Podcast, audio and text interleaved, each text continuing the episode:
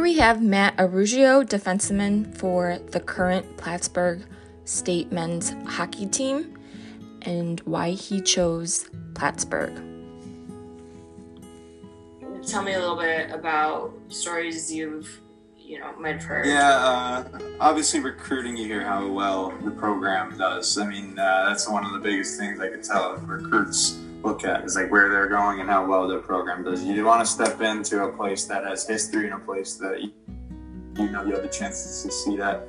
And I'm pretty sure that's what everybody does when they come to Plattsburgh. So obviously when you look and, you talk, when I talked to Emory and Moff, I looked up right away where this was and saw, the history behind it, the national championships, and was intrigued just like anybody else would be. So now we kind of, try to build off that success. And even since I've been here as a freshman, our seniors since then have been telling us about it and the legacy that was left behind.